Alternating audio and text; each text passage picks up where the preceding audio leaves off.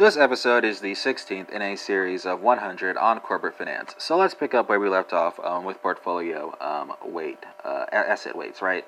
Uh, so once an IB or PE analyst knows the portfolio weight for a given asset, she or he can calculate the return of the portfolio or the expected return.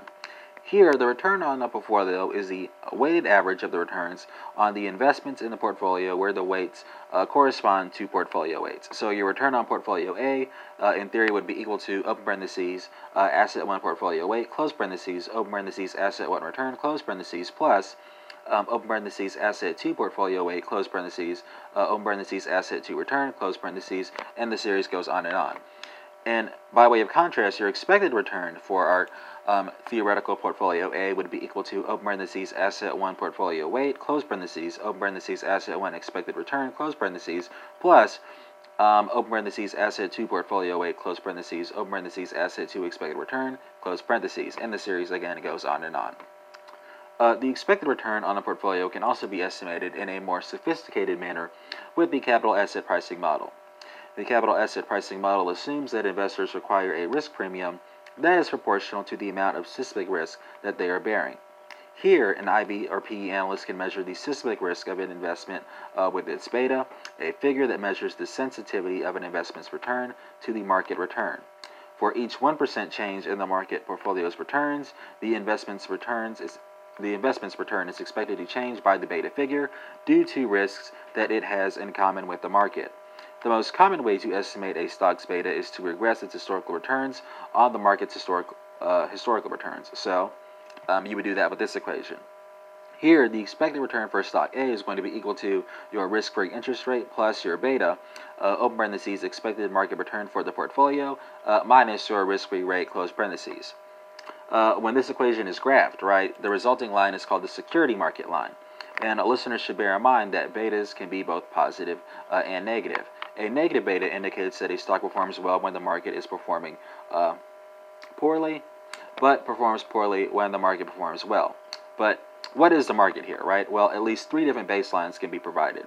Uh, the first baseline, of course, is the Dow Jones Industrial Average, an index that consists of a portfolio of 30 large industrial stocks.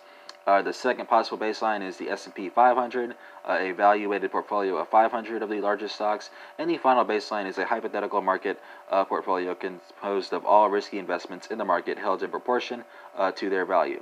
Uh, listeners who are interested in this subject uh, should consult a neighboring podcast on portfolio management, where we go more go into that subject in more depth. So let's talk now about cal- calculating capital costs. Right. So at firms source of financing, which usually consists of debt and equity, um, represent its capital. The typical firm raises funds to invest by selling shares to stockholders and borrowing from lenders. The relative proportions of debt, equity, and other securities that a firm has outstanding constitute its capital structure. Financial managers take into account each component of the firm's capital structure when determining the firm's overall cost of capital. When investors buy the stock or bonds of a firm, they forego the opportunity to invest that money elsewhere. The expected returns from those alternative investments constitute an opportunity cost to them. Thus, to attract um, their investments as capital to the firm, the firm must offer potential investors an expected return equal to what they could expect to earn elsewhere, assuming the same level of risk. Providing this return is the cost a company bears in exchange for obtaining capital from investors. A firm's overall cost of its equity and debt capital is the weighted average cost of capital. The weighted average cost of capital calculation is different for firms uh, that have debt than those that don't.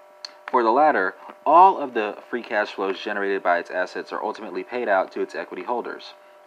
Because the free cash flows to the equity holders are the same as the free cash flow uh, cash flows from the assets, the market value, risk, and cost of capital for the firm's equity are equal to the corresponding amounts for its assets.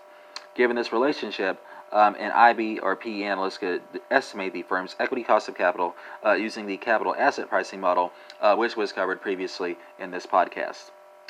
But what if a firm has debt, right? Uh, then you use this equation.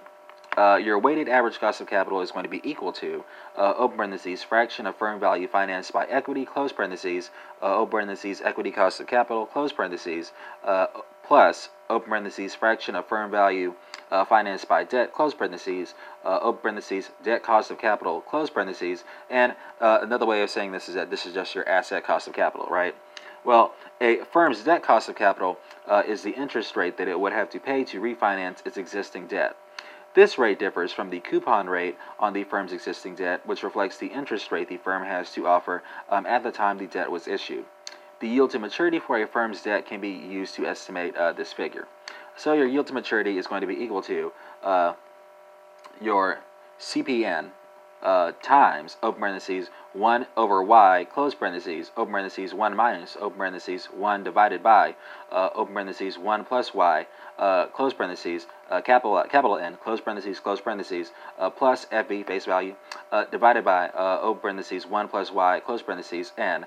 And another way of saying this is just plain English, is that your present value of all periodic coupon payments plus your present value of the face value repayment using the yield to maturity is in turn equal to your yield to maturity. Uh, after calculating the pre-tax costs and adjusting for the federal uh, interest tax deduction, the resulting figure uh, is the firm's effective cost of debt. And your effective cost of debt is going to be equal to your pre-tax debt cost, uh, open parentheses, 1 minus your corporate tax rate, close parentheses. Firms can also raise revenue uh, by issuing preferred stock. In most cases, holders of preferred stock uh, are promised a fixed dividend which must be paid before any dividends can be paid to common shareholders.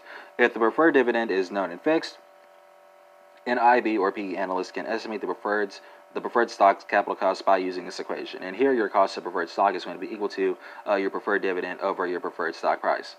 And that concludes uh, this 16th session out of 100 uh, on corporate finance.